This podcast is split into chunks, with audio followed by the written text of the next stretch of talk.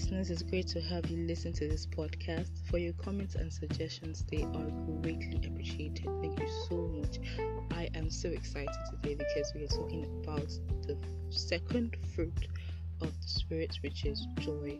This is the second sweet fruit of the Spirit, and it is important that we are joyful because it refreshes us from inside out.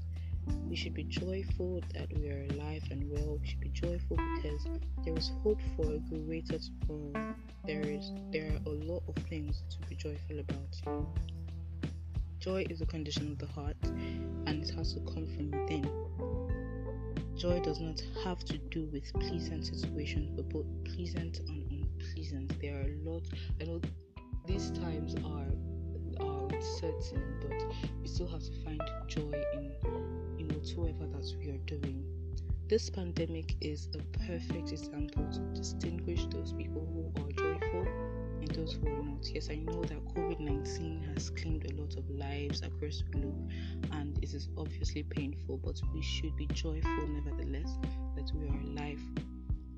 Okay, so I have noticed that um, people get to praise or celebrate COVID 19 than one who gives life.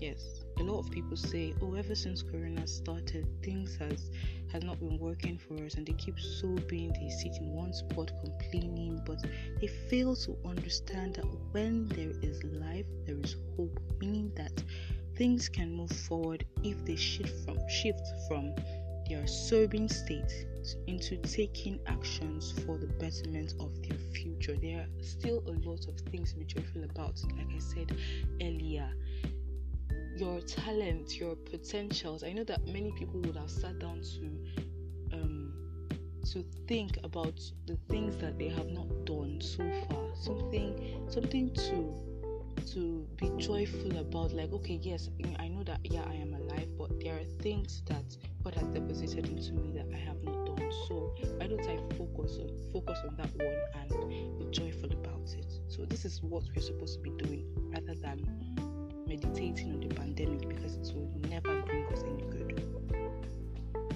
Okay, so this is an expression from the Spirit of God, meaning that joy is given to us by God and He wants us to express it in our talents, our potentials, and in everything that we do. So, do not allow the enemy to steal your joy. Please do not allow the enemy to steal your joy. This pandemic is an enemy that wants to steal your joy, so please do not allow it to steal your joy. yeah, so um there is a difference between joy and happiness. Like I said before, joy does not only have to do with pleasant situations. Is not dependent on physical things. Joy is almost indescribable because it is not fixed on anything materialistic. You know, there is this feeling of a woman who just got married. I don't know, I've never been married before, but there's a joy. This joy. You cannot it is it is not really a you can't describe it. I don't know how to say but you cannot describe this joy. Or there's this joy of a woman who just gives birth there's a feeling of God's presence. All these are joy. It's more abstract than ha- happiness. Yes, it's more abstract. But happiness, yeah, is different. It is just different. We can be happy when we buy a car, a house, or have a contract. But in these things that we are happy about, what if something happens? maybe something happens to the car, something happens to the contract, probably you're not being given the contract anymore, would you still be happy? That is uh, that's a question. Would you still be happy if these things are taken away? Would you still be joyful? Or would you still be happy because joy, joyfulness joy joy is not is, is not attached to materialistic things. So I use happy happiness for things like this. Now we see that happiness is basically tied to what we see. Okay? So whatever we struggle or whatever we are facing, as long as we are alive and you can you can actually brace yourself, focusing on Jesus and remembering that sorrow comes on in the night and joy comes in the morning. That there there is joy in the future. You might say it is difficult, that is and that is why Jesus is important.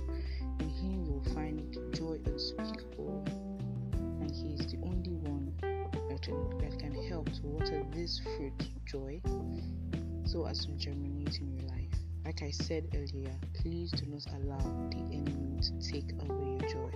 Thank you so much for listening. Thank you for your time. I hope and I pray that this blesses you and you find joy even in these unpleasant times.